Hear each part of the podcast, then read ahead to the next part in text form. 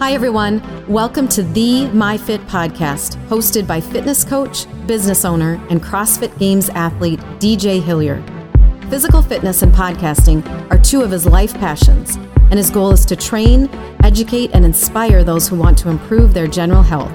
These podcasts are designed to help everyone, from the occasional gym member trying to improve their overall wellness to the fitness enthusiast. The episodes capture a wide spectrum of topics, including training, coaching, nutrition, entrepreneurship, relationships, and mindset.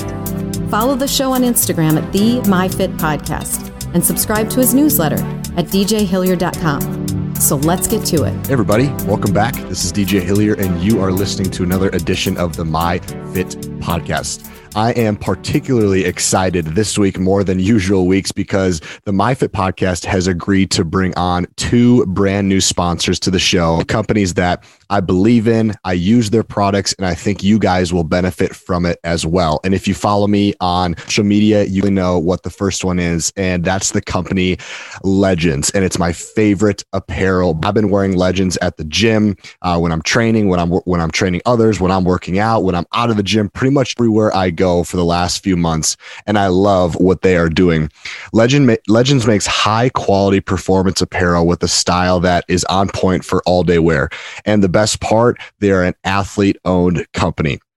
Top from across the NBA, NFL, and people like Baker Mayfield, Marlon Humphrey, Matt Barnes, Steve Nash, and more are all a part of the ownership group at Legends. So do yourself a favor. My code MI Fit 15. So capital M, capital I, capital I, capital T 15 during checkout to save yourself 15% on your order. If you're not sure what to buy, there's a lot on the website. My personal favorite is the Luca HD shorts. They're the best shorts I've had. They're very light, especially if you're doing CrossFit. I think you will enjoy these as well. So check out Legends Clothing and use code MI Fit 15 during checkout. The second company that I'm super excited to bring uh, with the MyFit podcast is a company called Beam, and it's a supplement company that uses CBD in, in their products. They have several different products, but their most common, uh, most popular, uh, highest selling product that I use is called Dream. And those of you guys that have listened to the show for a while, you've heard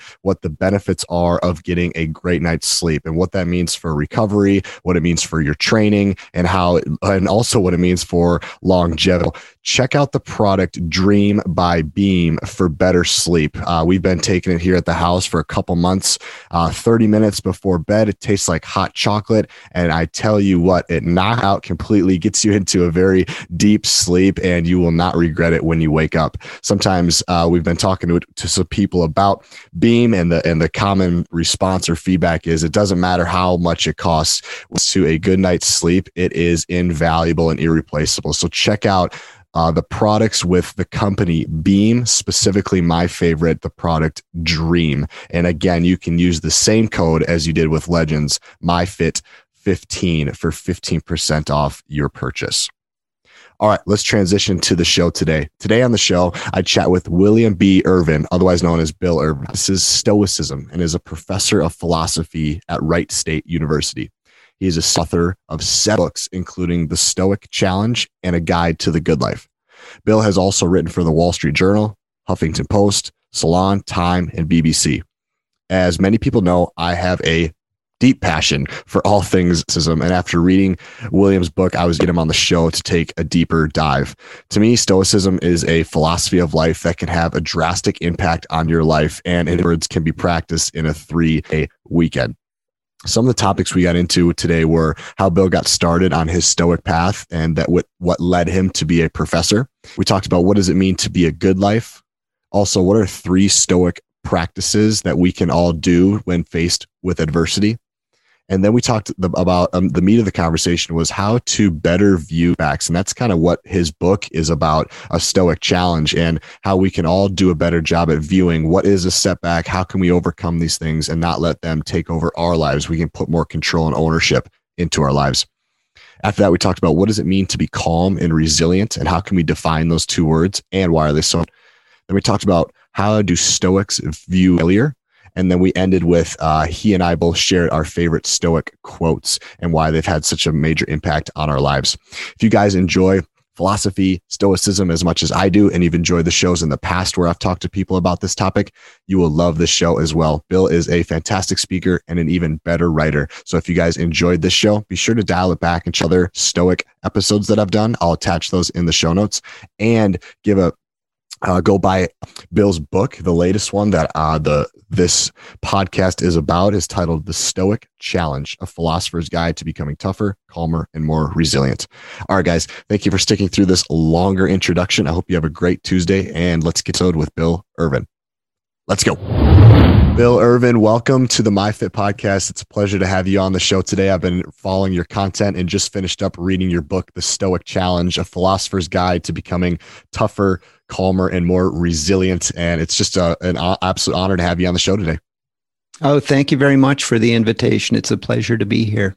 Cool. We've had a couple talks about Stoicism on this podcast thus far, and it's gotten really great feedback. And I was first introduced to Stoicism uh, probably four years ago now when I was handed the Daily Stoic. And I've been reading it every day since. And I just love starting my day off with a little bit of Stoicism. I'm curious to start the show. Can we talk a little bit about how did you first get involved in Stoicism and what has your path been like since getting involved? Uh, I first encountered Stoicism as an undergraduate. Uh, this would be back in 19 in the early 1970s, long, long ago. But I encountered them in a strange way. I encountered them in a logic class, not in a philosophy class, because it turns out uh, they wore many, many different hats, and one of them they were the preeminent logicians of their time, and uh, took great strides in developing propositional logic, which is what's used in computers now, this we're talking first century um, AD, so they were way ahead of their time.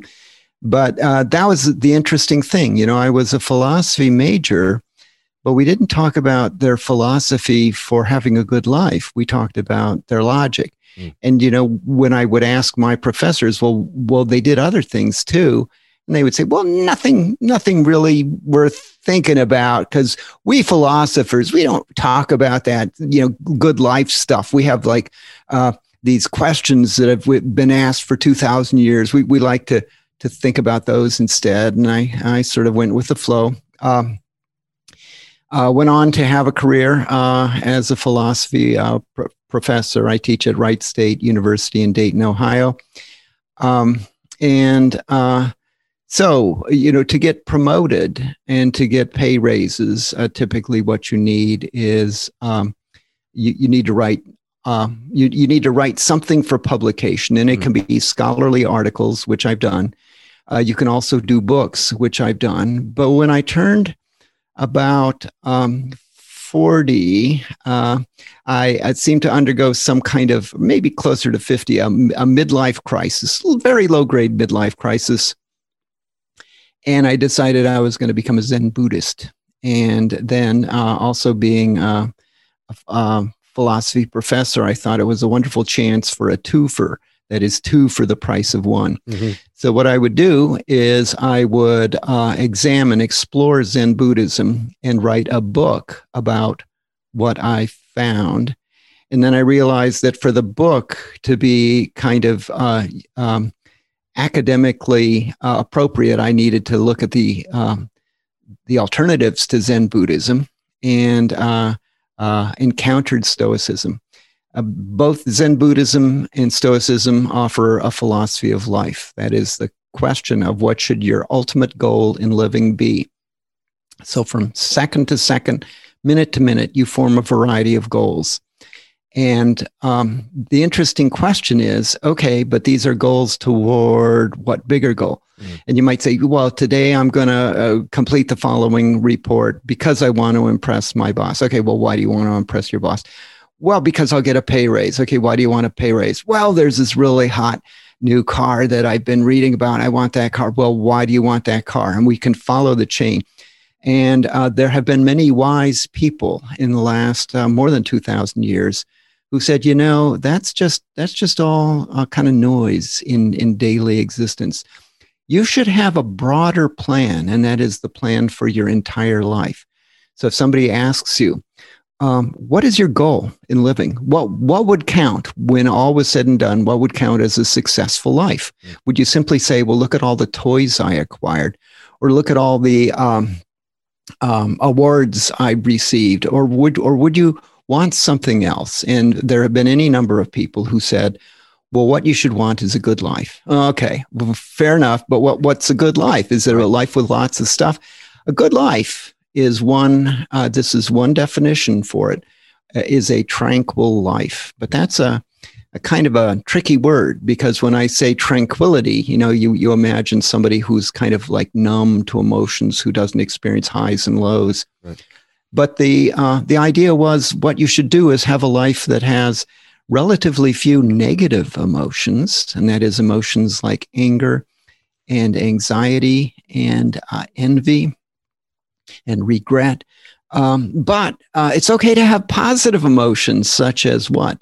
Feelings of delight, uh, a sense of awe, uh, feelings of joy. And so when you look back on it, uh, that's what you should be trying to do. You should be trying to reduce the number of negative emotions you experience, increase the number of positive emotions you experience.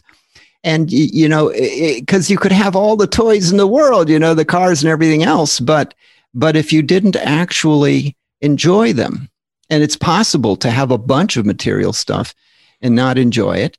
Uh, and it's possible to have next to nothing, materially speaking, but to derive great enjoyment uh, from it. So um, I realized, and I was startled when I realized it, that the Zen Buddhists and the Stoics shared the same big goal in living and that is this state of tranquility and i was i was shocked you know well no that couldn't be because zen buddhists are kind of mellow you know and and stoics have this certain reputation um, and then i realized ah they shared the same goal but they had two different strategies for attainment of that goal mm. Um, and uh, you know it's an important it's an important thing because in life you can find two people who have the same goal but who have radically different ways of trying to get where they're going. And you also realize that if you went to a wise man, you know, and he said, here is what you should try to achieve in life, uh, then the follow up question is, yeah, okay, great. How? And if they said, well, I don't know, but you know, that's where you should be headed. You should be t- headed toward that a grand goal in living. That simply wouldn't be helpful. For instance, um, I've gotten better at this, but I used to go in for my annual physical and my doctor would say, "How much sleep are you getting?" And I'd tell him, and he said, "You you you should sleep more than that." And you know, it's sort of like I agree with you.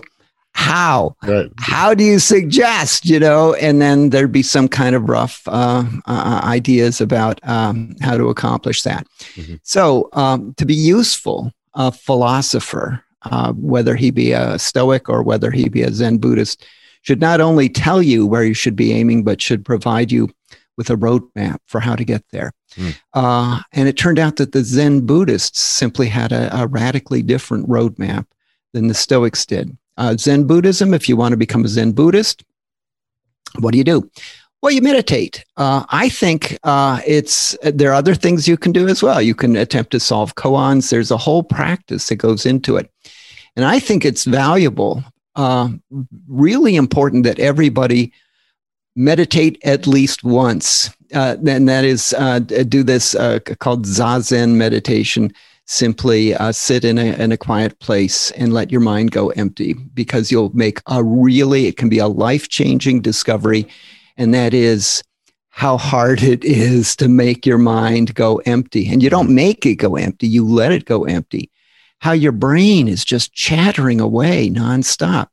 So you'll sit there and you'll say, well, that that's absolutely easy. And um, and then 15 seconds later, you'll realize that you're thinking about some some mean thing somebody said to you two days ago. Right. And then you'll say, okay, okay, but I got gotta just not think. And you'll think you're in the groove. And then you'll realize, oh, I'm thinking about what I want for dinner tonight.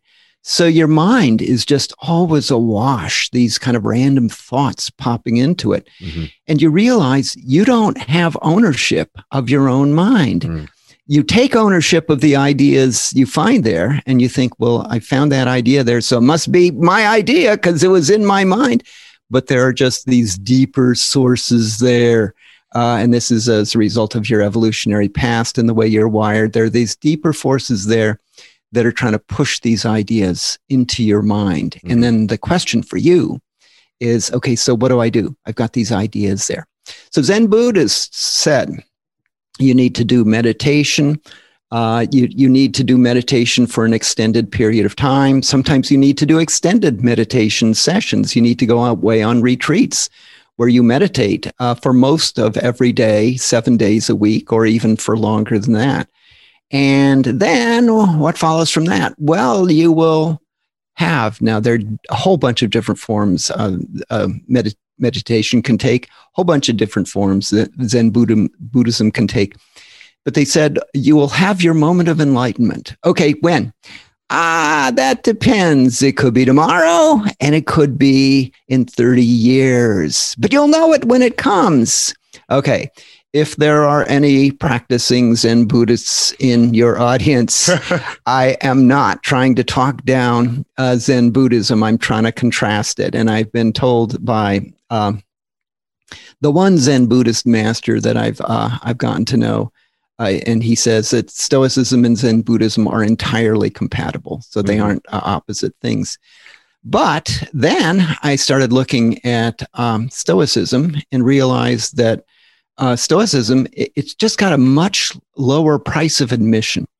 So, uh, to be a Zen Buddhist, you're, you're going to have to meditate. You're going to have to do it over an extended period. You're going to wait for results that might come tomorrow or might come in uh, in decades. Uh, Stoicism offers you a different way to attain this goal. In particular, they provide you with specific strategies for avoiding um, negative emotions and for maximizing the impact of the positive emotions you experience. Mm-hmm. And we can explore those uh, specific strategies later. Mm-hmm. But here's the amazing thing. Um, um, so my, my, my standard line is on a three day weekend, you can learn enough about Stoicism sure. and you can practice it, attempt to practice it enough to know whether it's going to work for you. And you don't need to shave your head. You know, you don't need to, to do any of that stuff, but you can experiment with it. You can learn who these people were. You can learn the general idea of what they thought. And most importantly, you can take the strategies which don't involve meditation in the Zen sense of meditation, but meditation in, in another sense. You can give those a try in your own life. Mm-hmm. And uh, the, the claim is um, I know in my case, it was just I was stunned by how uh, easy they were to learn, easy they were to implement, and how effective they were. You know, you could just sort of see, wow, this has changed my life. Mm-hmm. Um, so, anyway, uh, came out, went into this project. I told you a book and it was going to be about philosophies of life, and it was going to be my uh, entree into um, uh, Zen Buddhism. Came out thinking, ah, well, uh, I want to be a Stoic. Um, and so, anyway, that book became the book uh, published back in 2006, I think, uh, called On Desire Why We Want What We Want. Mm. And um, so that for me was a turning point. And that's how I stumbled, actually re-stumbled across Stoicism because I, like I said, I did it as an undergraduate in college, and then uh, did it again, you know, as a as a fifty year old, and uh, and was just taken away. So as a result, I wrote uh, "Guide to the Good Life." You mentioned a minute ago, mm-hmm. and um, and that was my uh, my attempt to share what I had found with the world. You know, I thought this is such neat stuff. And uh, the world seems pretty much uh, oblivious to it and uh, got to get the message out. Mm-hmm. So um, that's how I became a Stoic.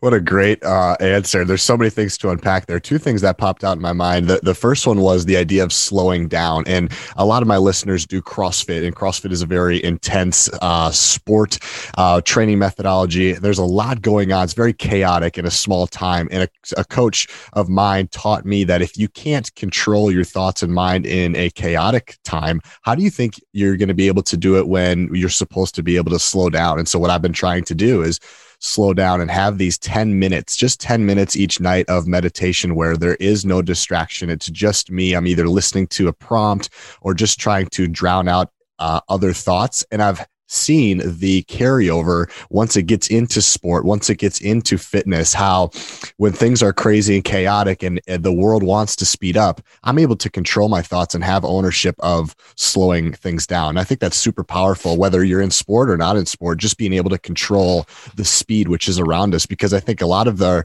our society, the world we're living in, is very fast. It's very fast moving. So, can you slow down and be in control of your thoughts? Yeah. Um, we, so before you hit record here, we had a little chat, and um, you know the the interesting thing is, and I talked about the voices that uh, come into your head. Uh, so uh, uh two days ago, I did. Uh, three days ago, I did. Uh, well, I'm I'm a rower, and so in the off season, we erg. That's the rowing machine. Yeah, we we and, do too. Oh, good. Okay. Yep and um, they have uh, virtual competitions which I've uh, participated in. Very cool. Uh, I, I'm not a very good rower, but my heart's in it, and you know, and and we can uh, develop this thought too. Uh, uh, one of the reasons I row is simply it's part of my Stoic practice. So it isn't sort of like I'm a rower who practices stoicism so I can row better. No, I'm a stoic who rows so I can cool. do my stoicism better. Very cool. But these notions, um, so the race I did uh, was uh, this was for for lightweights only. It was a, a regatta. Uh, and the race I did was 2,000 uh, meters of virtual rowing on uh, on an erg. Yep and uh, took me about eight minutes. Uh, and the interesting thing is, and you just learn that this is how it works. So early on, the first 500 meters, I'm the king of the world. Feeling I'm good. cruising along. Um, second 500, you know, I'm thinking, ah, you know, maybe today isn't the day. Uh, 1200 meters, this is out of 2000, 1200 meters in, a voice starts up in my head and I call it the just quit voice. I call it lazy Bill. Okay. Mm-hmm. And the voice just says, you know, you could just quit. You don't have to be doing this. You could just quit. That's like 1200 meters in. By 1500 meters, it had been joined with the, uh, the uh, mental equivalent of the Mormon Tabernacle Choir, you know, singing, just quit, just quit.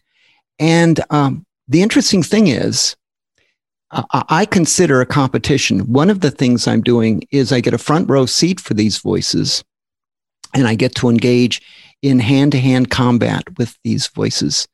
And I get to tell them I'm in charge here. You're, you're, you're just these slinky creatures that lurk in the back of my mind and come out and try to prevent me from being the best me that I can be. And I'm in charge here and you just gut it through. And, you know, it's just amazing how hard it is.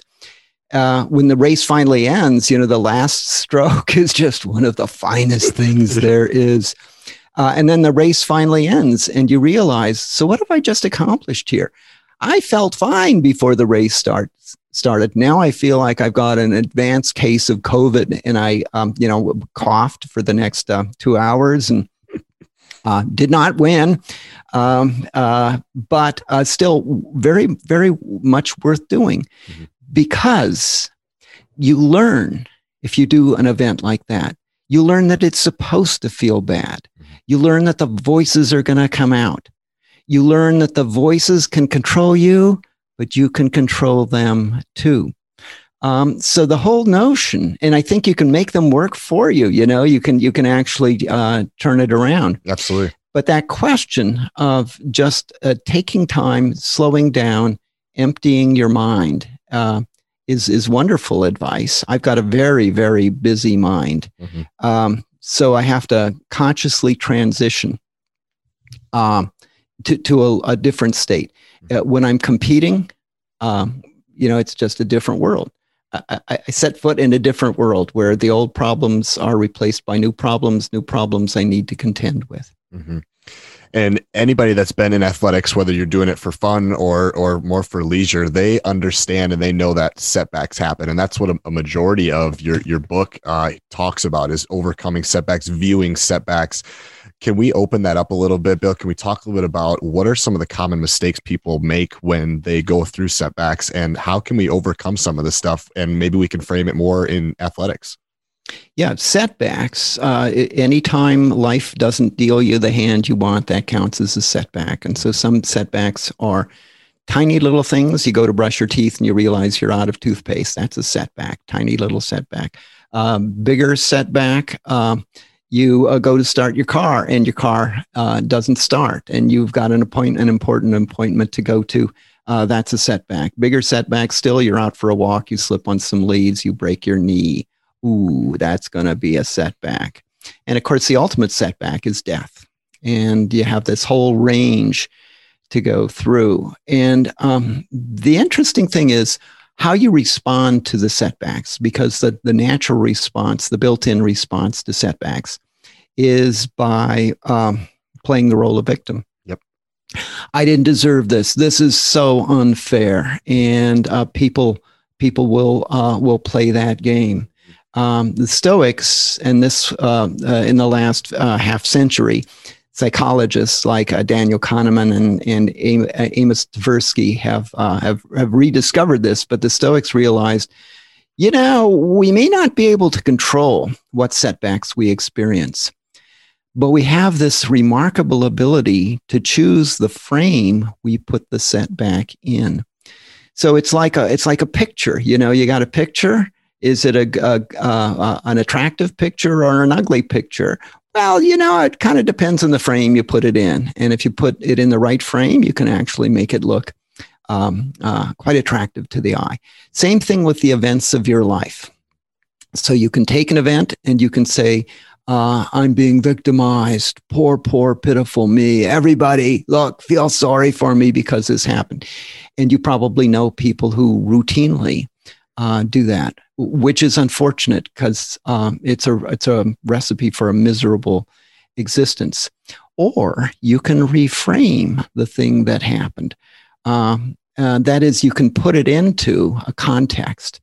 So uh, I describe many different possible ways you can frame, uh, reframe a setback. One is you can do a comedic frame. You can turn it into a kind of joke. Takes a little bit of, of intelligence on your part, but you can take something that you could treat as uh, as a, a, a, terrible attack, and instead you can joke about it. So, uh, for instance, in response to insults, one way to prevent an insult from doing you harm, an insult is just words. Mm-hmm. One way to prevent it from doing uh, you harm is to laugh it off right? Turn it into a joke. Uh, so one example is if somebody comes up and and and points out to you uh, one character flaw, right? I mean, you know, as a thoughtful person, you should sort of think, hmm, are they right? You know, do I need to work on this? But a quick response is, you know, if that's the worst thing you can insult me with, then it's clear you don't know me well enough to be insulting me. You, you really don't know me because there are much worse things. Uh, and, and, the amazing thing is, you watch the the insulter is deflated. You know, here he he hit you with what he thought was uh, his best shot, and you just laughed it off. there are other uh, frames you can uh, put things in. We already discussed one of them, and that's the uh, a blame frame, where uh, you think you've been mistreated. Uh, and it's a really interesting difference, but when something bad happens to you, and more precisely, when somebody does something bad to you, you have a choice. You can say um, that you were the victim of injustice, or you can say that you were the target of injustice. And it's a huge psychological difference. So let me back up there for a 2nd mm-hmm. So we think of the Stoics as um, philosophers, mm-hmm. but in fact, they were the preeminent psychologists of their time and they had wonderful insights that have only been rediscovered and studied you know scientifically in the last few decades. But this whole notion of the frame just has a profound impact uh, on uh, your response to it. So if you play the role of victim uh, you're going to feel like a victim. And if you play the role of a target see that's the interesting thing is then it becomes a kind of a challenge. Hey you know what? Somebody is out to get me so I'm going to show them mm. that it's not going to work. Um, and you're not going to sort of dwell or wallow in in what happened to you. You're you're instead you're going to emit this vibe of I will rise above uh, this.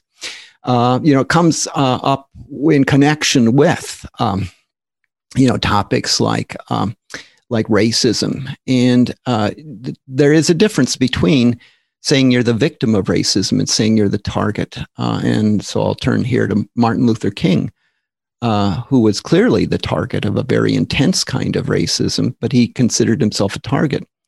He didn't play the role of victim. And think if he had, think if he had, how different the world could be right now, because mm-hmm. he would have simply said, Oh, this is so unfair, rather than saying, uh, We are better than this. Mm-hmm. We can do better than this, a yeah. challenge to us. So in the book, The Stoic Challenge, uh, I describe one a curious kind of frame that you can put things in. So when something bad happens to you, one of the ways you can deal with it is uh, by imagining. So it's kind of a, a, game you're playing. You're imagining that what's happened is uh, the Stoic gods are testing you by giving you this setback. Mm. So it's unpleasant, um, but here's the source it's Stoic gods. Now, a whole bunch of clarification is in order. Number one, do I think Stoic gods actually exist? Uh, no, I don't. Uh, number two, are Stoic gods incompatible with capital G God? No, they're not. You know, so you can have religious beliefs and still still do this. It's a psychological uh, mechanism. It's a psychological device. Mm-hmm. And if you don't want to talk in terms of Stoic gods, you could talk about an imaginary coach, for instance, or an imaginary mentor uh, who has done this to you. Why? Is it to punish you? No, it's to make you stronger. And uh, if you're an athlete, you know the job of a coach is not to pamper you. The job of a coach is to push you hard to the edge of what you can do. How come? Because you will then be a better athlete. You'll be able to better perform in whatever competitions you're in. In conjunction with rowing, uh, typical rowing workout, you'll do interval training and you'll, uh, for instance, you might, your coach might say, okay, we're going to do 10 500s and uh, you know and this can be people rowers in a single you know it can be eight people in a boat there's a bunch of different ways you can mix and match it um, might say, uh, we're going to do 10 of these. And uh, so you, you have that in mind and you set off and you're sort of saving energy. You know it by the 10th one. You want to be just on the verge of collapse because you, your coach is going to be looking at you and you better not make him upset. Mm-hmm. Um, and then um, I read about a coach who uh, did that. And then the, uh, the athletes were just all crushed in a state of disarray and then he said, okay, we're going to do four more. You know, at first complaints, mm-hmm. what? It's impossible. But they did four more and did them credibly, right? right. Isn't that just astonishing? Because that coach, by pushing them, you can say, oh, he was abusing them. Or you can say, no, he was helping them discover an inner strength they had that they didn't know was there. And he's done them a big favor in doing that. Mm-hmm. So Stoic gods have that approach. They look at you and they say, you know what? Because we care about you and your well being, we're going to test you we're going to give you these little challenges because someday life will give you big challenges and we want you ready we want you ready for the big game mm-hmm. when the big game uh, comes along mm-hmm. and so uh, the only way to do that is to stay uh, stay in fighting trim you know right. be, be, be ready to go mm-hmm. so one of the things you do as a stoic there are uh, the strategies you can use but one thing you do as a background activity is what i call stoic training so um, you're not only uh, learning how to deal with life setbacks, you're doing things that you know are likely to trigger setbacks just so you can practice dealing with the setbacks. In- intentionally. Intentionally, you're making your life harder than it needs to be. Um, I think and, a lot of, a lot of people just said, "What? What did you?" yeah, yeah, yeah. No, I would have said that it's crazy, but I I understand it. Uh, I understand it perfectly well. Mm-hmm. Uh, so, um, you know, and there are people who, yeah, when I tell friends, you know, they, what are you doing this weekend? Uh, well, I'm going to do something that's going to make me feel uh, in eight minutes, make me go from somebody who feels perfectly happy to somebody who thinks he's dying of COVID.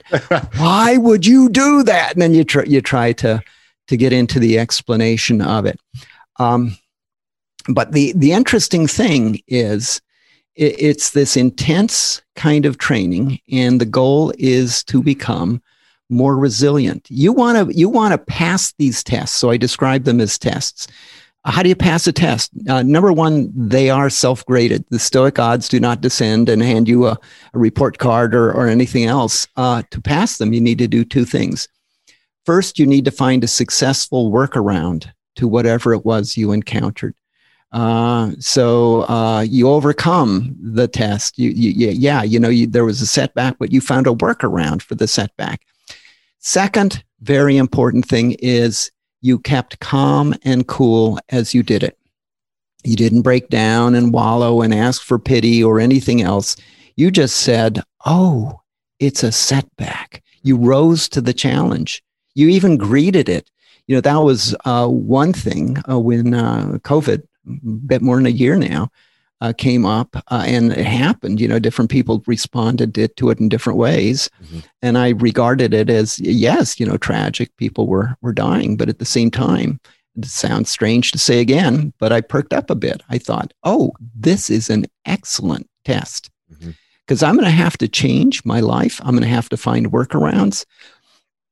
There are any number of things that I used to do automatically. I can't do them anymore. Um, I'm going to have to look for silver linings where uh, they aren't apparent, but you know they're there. You mm-hmm. just have to uh, find them. For me, one silver lining was I took up cycling, which turns out it just added another dimension to That's my right. existence. Right. Uh, so um, that's what these Stoic tests are. And it's a way to frame when something bad happens to you. Mm-hmm. Uh, I mentioned, you know, I said you're getting ready for the big game. Uh, from the Stoic point of view, uh, the big game is uh, your death. Uh, here's some news for you you will die. It's going to happen because you're mortal.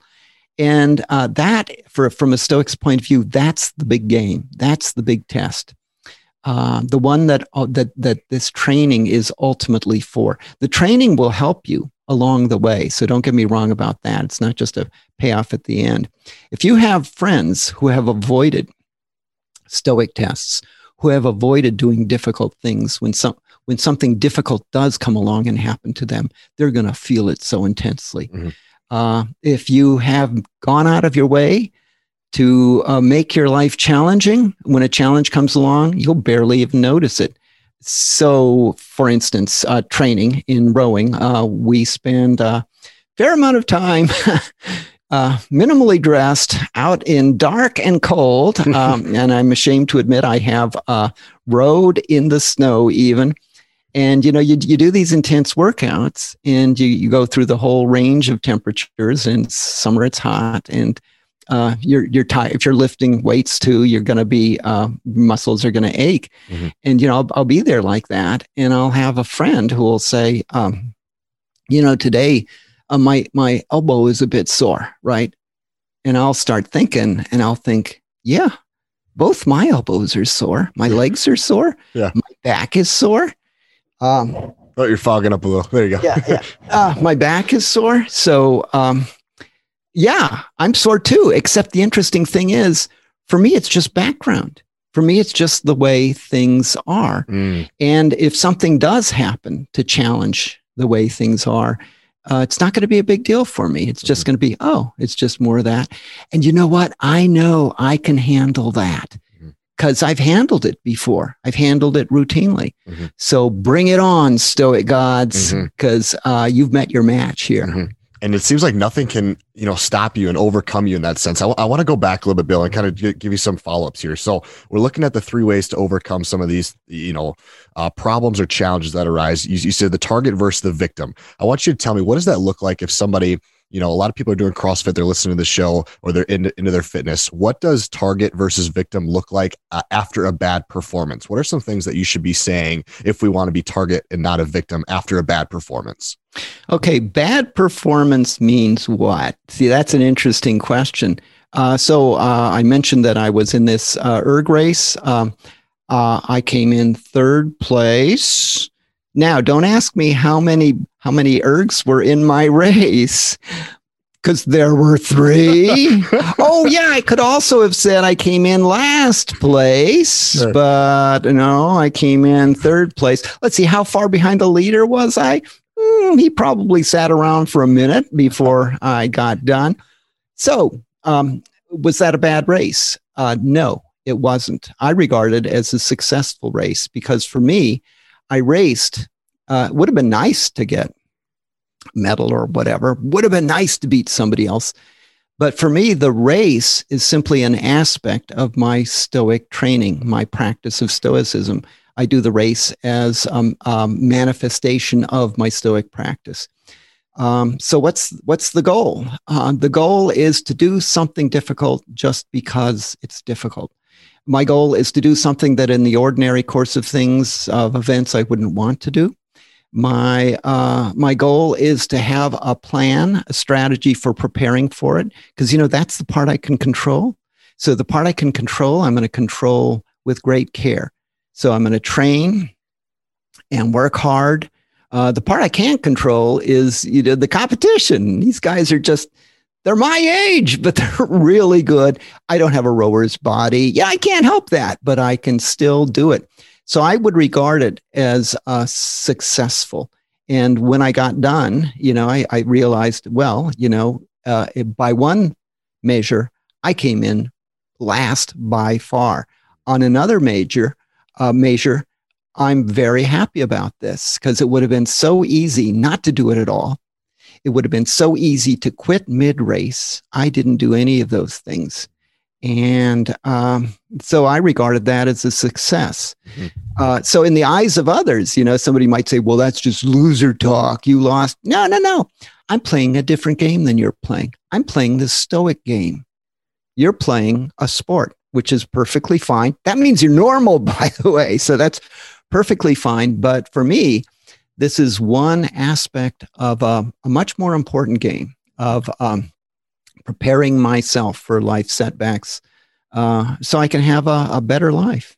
Very cool. And the third one was the Stoic Challenge. I, I, I like to give my listeners um, very applicable or visionary things to think about. And something that when you were going through the Stoic Challenge, what came into my mind was uh, the airport. For some reason, there are a lot of things that are out of your control at the airport. I'm thinking lost bags, your flight gets delayed, flight gets canceled. You're, there's so many things that that happen. I don't know why the airport just came up talk to me about how can we use give me an example of, of the stoic challenge uh, being portrayed in an airport situation when you don't have any control bill what does that look like yeah so when you do experience a setback the setback has two aspects first there's the setback itself uh, so they announce the flight has been delayed, and uh, then there's there's that. Oh well, gee, that means I'm going to have to sit here for another uh, few hours or maybe even have to stay overnight here. Uh, uh, that means I'm going to arrive at my destination late. That means that the things I had planned to do tomorrow have all got to be shifted. That's one setback.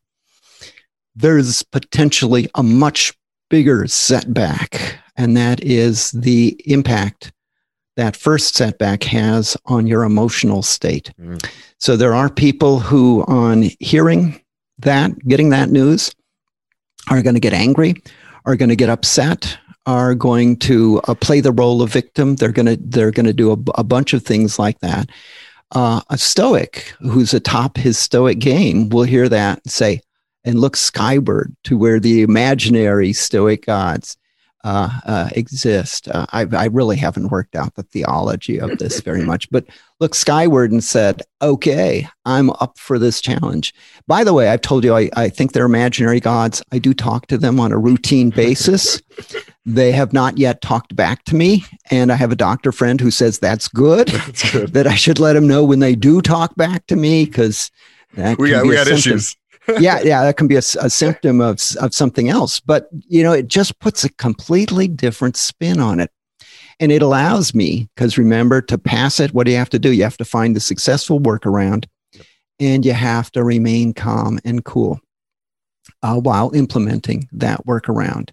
Uh, and so, uh, so while other people are getting angry, uh, you're there saying, nah, it's part of a test part of a test. And the way I can rise above that test is by simply not getting angry, by simply uh, not allowing myself to do that. In fact, in a way, I can make the anger work for me, you know, because it becomes like a, a, team sport where the anger is, oh, yeah, you know, those stoic gods, let's show them by remaining calm and cool instead of uh, instead of getting upset. Mm-hmm. Yeah, in the book, I think I have two different uh, stories about um, about airlines. I make the joke that uh, uh wherever it is that the Stoic gods reside, I think some of them hang out at the airport because that's where so many of these uh, weird setbacks uh, happen. Uh, the other joke is that they're also tech savvy because how many times have I been on deadline trying to complete something on my computer and it crashes, right? And it, you know, and again, you think, ah, this is this is yet another uh, another test. Mm-hmm. Um, so it's a it's a psychological device, right? Um, and if, if you don't want to think in terms of Stoic gods, you can imagine, you know, there's this imaginary coach who is testing me. Is it because he hates me? No, he wants me to be stronger. He wants me to re, to be resilient. Mm-hmm. He wants me to bounce, learn how to bounce rather than breaking. Because if I can do that, I'll have a much better life mm-hmm. than if I play the role of victim, that if I'm constantly angry at life's little setbacks. There are two big words that you use both in your title and also in the second ways to overcome some challenges. And it's the word calm. This might be a very dumb grade A level question here, but just tell me why is calmness so crucial to Stoics? Uh, calmness is is the absence of negative emotions. Why are negative emotions bad? Because they feel bad. Uh, positive emotions, like feelings of delight, uh, feel good, uh, and so we're trying to avoid the negative emotions. Notice I didn't say we're trying to suppress the negative emotions. Mm. We're trying to prevent them from happening in the first place. So there's nothing to suppress. That's there's a, a, there's a difference there. Yes, there's a common misperception yeah. that Stoics simply know how to keep it bottled in. No, no, no. It's much, much better than that. They don't have anything to bottle in because they found this this trick. So when you are at the airport and when they announce that hey the flight has been canceled uh, i call it the five second rule you know there's the, the one that says if food falls on the floor you have five seconds to pick it up uh, i don't think that's medically accurate but I, I'm, I'm, I'm going to run with another version of it that when you hear a setback you've got five seconds for you to internally declare it as oh it's a challenge that I've got to rise to. And it kind of nips whatever anger uh, it nips it in the bud. And so you don't even experience it. So you don't have to overcome it. You don't have to deal with it, which is wonderful because most of the time on a setback, what does you the most harm is your emotional response to the setback. So calm means what? Means the absence of negative emotions, but you embrace positive emotions. Um, delight is a wonderful positive emotion massively underrated. Uh, so, you know, I, I can go walk outside and see the blue sky and, you know, just say, you know, the sky didn't have to be blue, but it is. Mm-hmm. a slightly different shade of blue from hour to hour. And what if there are clouds? Oh, look at these clouds, you know?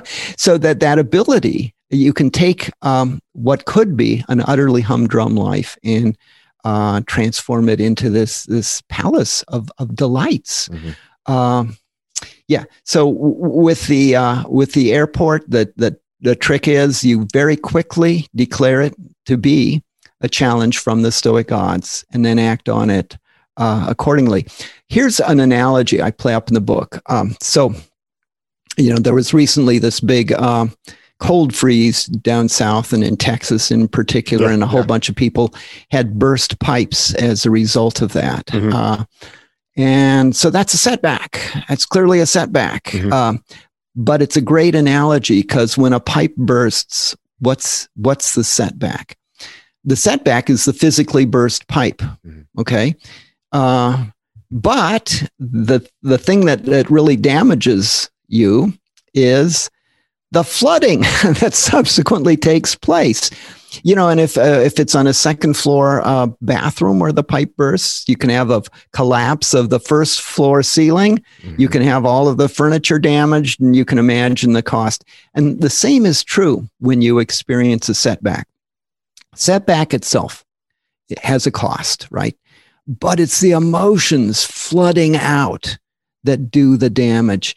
You know, if you let something make you angry, it's amazing how it goes because I've I've um, I've talked to uh, people who have dementia. They can't remember what day of the week it is. They don't know what year it is, but they can tell you in detail of something somebody said 50 years ago that was mean. Mm. They remember that. It sticks with you. And so it can be doing you harm, not just in the short run, but for decades. And uh, next time you're tossing and turning in your uh, sleep, you can't fall asleep. Um, one of the things that's probably happening is your mind is just going through the list. Okay, here's things that people have done that are mean. Uh, and so you're still paying a price. You know, the person who did the mean thing probably doesn't even remember it. And here you are still, you know, years later, losing sleep over that. That's just crazy. How can you how can you prevent it? One trick is to frame it properly on experiencing it. You nip the anger in the in the bud, doesn't have a chance to develop. Hmm. Man, so good. Another word that is one of my favorite words, and it's in your uh, title, is resilient. And I was Googling before we hopped on uh, the, the, definition of a resilient person, and it said this resilient people are aware of situations, their own emotional reactions, and the behavior of those around them. By remaining aware, resilient people can uh, maintain control of a situation and think of new ways to tackle problems. Another characteristic of resilience is the understanding that life is full of challenges. Yep. How perfect is that? Tell me about resilience.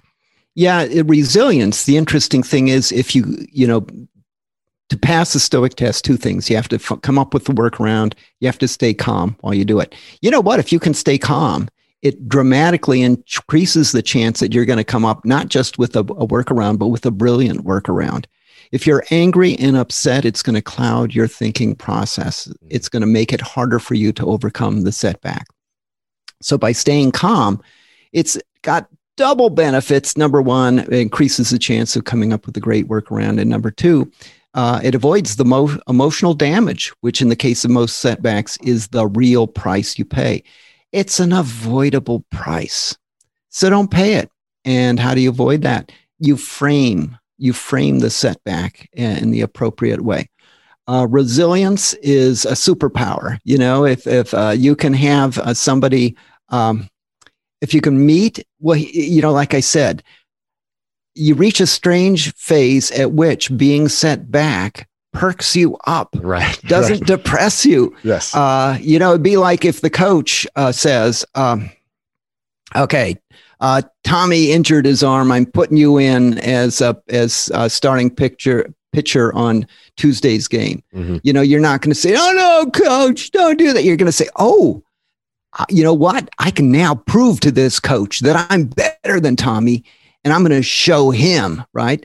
So it's a curious kind of thing, that chance to, uh, to perk up. It just turns a whole bunch of things on their head, things that most people would say, uh, no, that's a bad thing. And uh, if you become miserable, we understand perfectly. And you're in turn saying, no, no, no, actually, it's a good thing. Mm-hmm. Um, and we also know people who uh, who are eggs. You know, they mm-hmm. aren't they aren't rubber balls; they're eggs, and and they get hit by a setback and they're crushed. Uh, another thing to tie into this is the whole notion of failure. If yeah, you're resilient, yeah, mm-hmm. yeah, if you're resilient, you can try, fail, bounce back, try again. And you know, at first that sounds like a recipe for uh, you know frustration. But if you also learn from your failures, if you take something away from them, you try, fail, learn, try again fail again, but fail better, fail in a better way. Uh, if you look at the history of people who have we regard as great successes in the conventional sense of the word, and I told you there's success in the Stoic sense of the word. That is, did you do um, did you do what you could with what you had where you were? That would be Stoic success.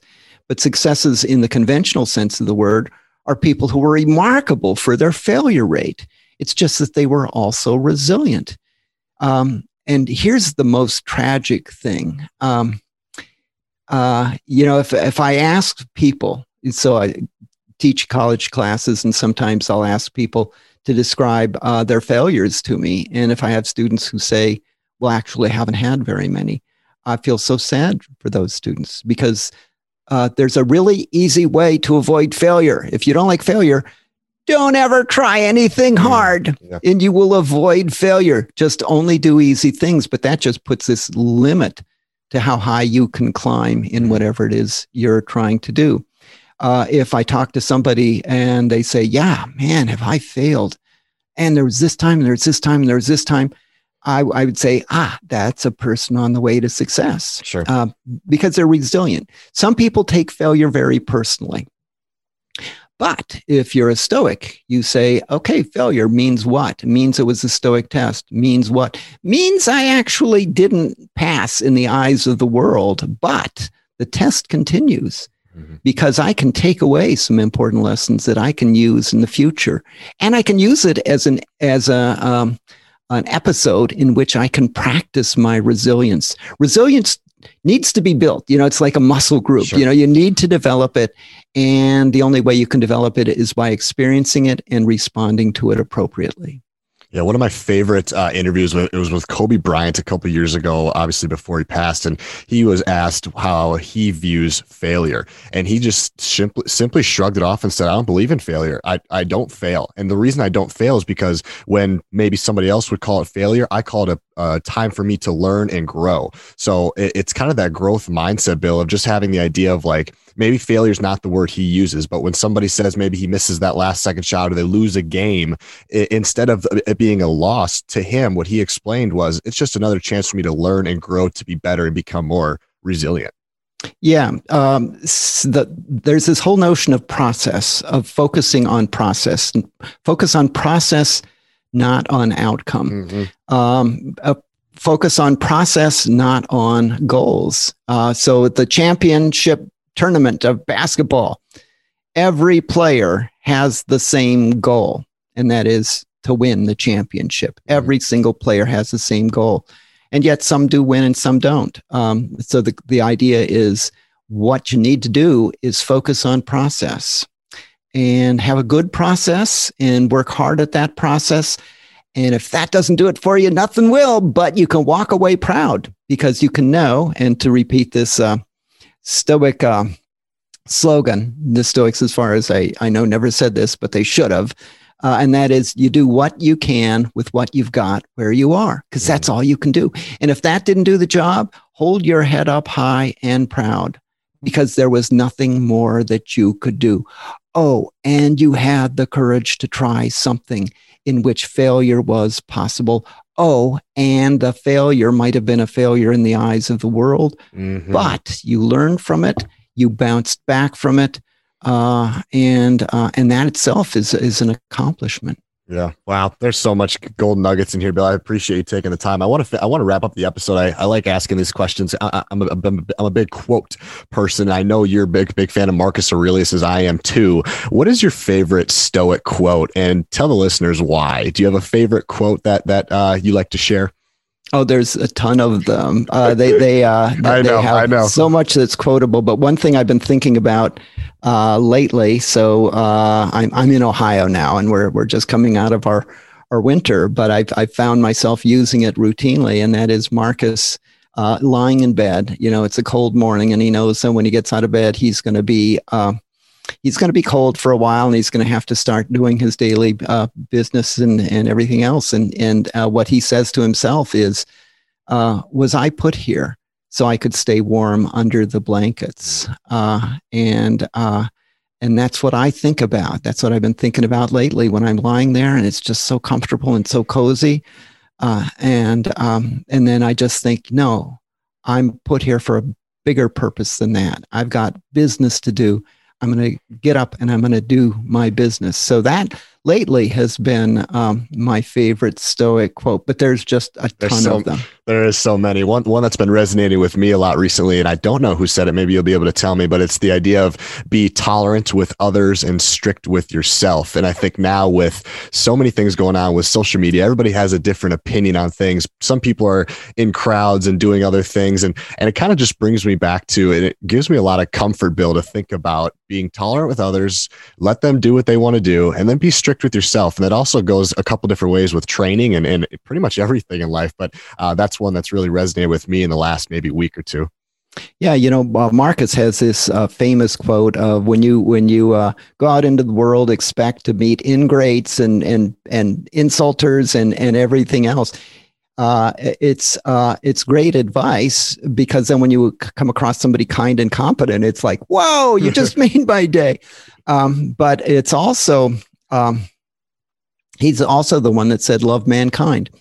So it's this curious mix. And if you do kind of figure out you've, you've got kind of a handle on life and you, you kind of understand how things are working and you see these people who are um, living lives of self-inflicted misery and there are a bunch of different ways you can do that um, that uh, that you you feel sorry you know that that it's it's uh, it's sad that that that would would be that way uh, so you're, you're uh, uh, another uh, stoic uh, angle here is um, a, a, good way to put your own um, travails and, and challenges into into context is to imagine how you would feel if they happened to somebody else mm. right mm-hmm. uh, so uh, you know you might think oh this is the worst thing that ever happened okay imagine it's it's uh, a Bob over there that it happened to, and he was fussing about it, you'd say, "Oh, Bob's such an idiot." You know, it's such a little thing.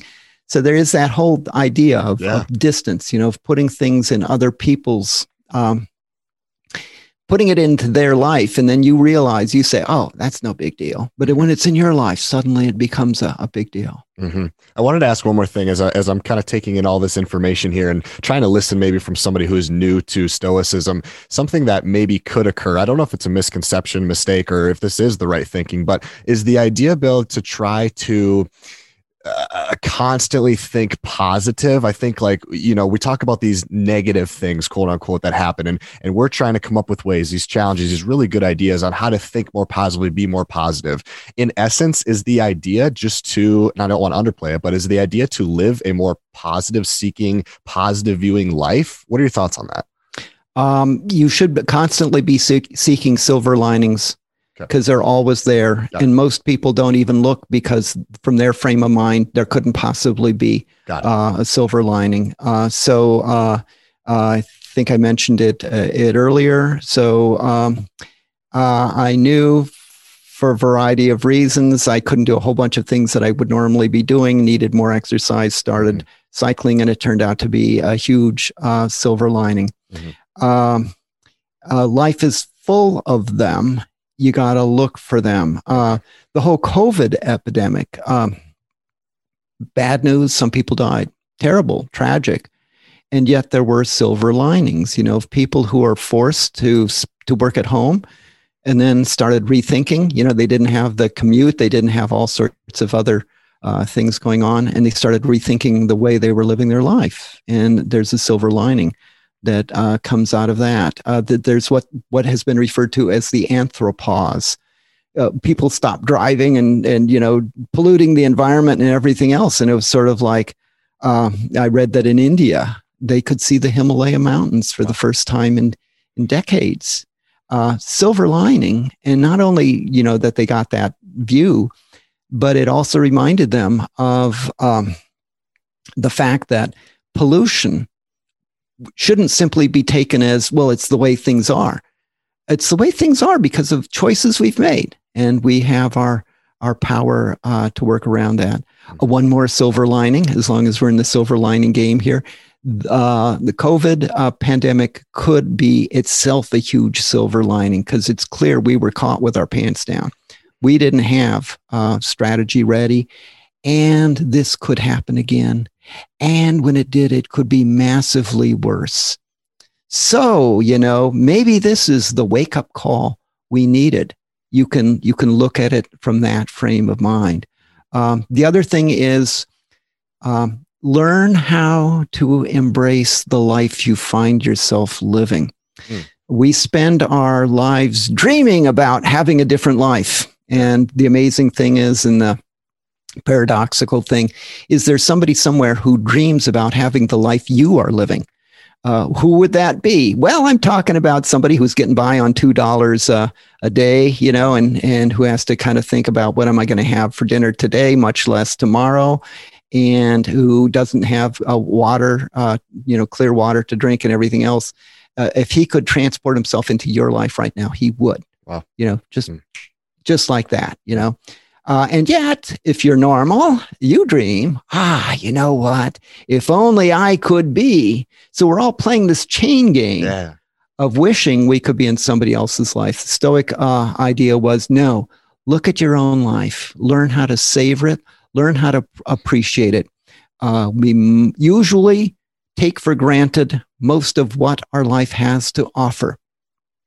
And if we could only overcome that tendency, then we could uh, we could really savor the life we've got. Mm. Uh, but but we don't. We're fools. Uh, but there's a way around it.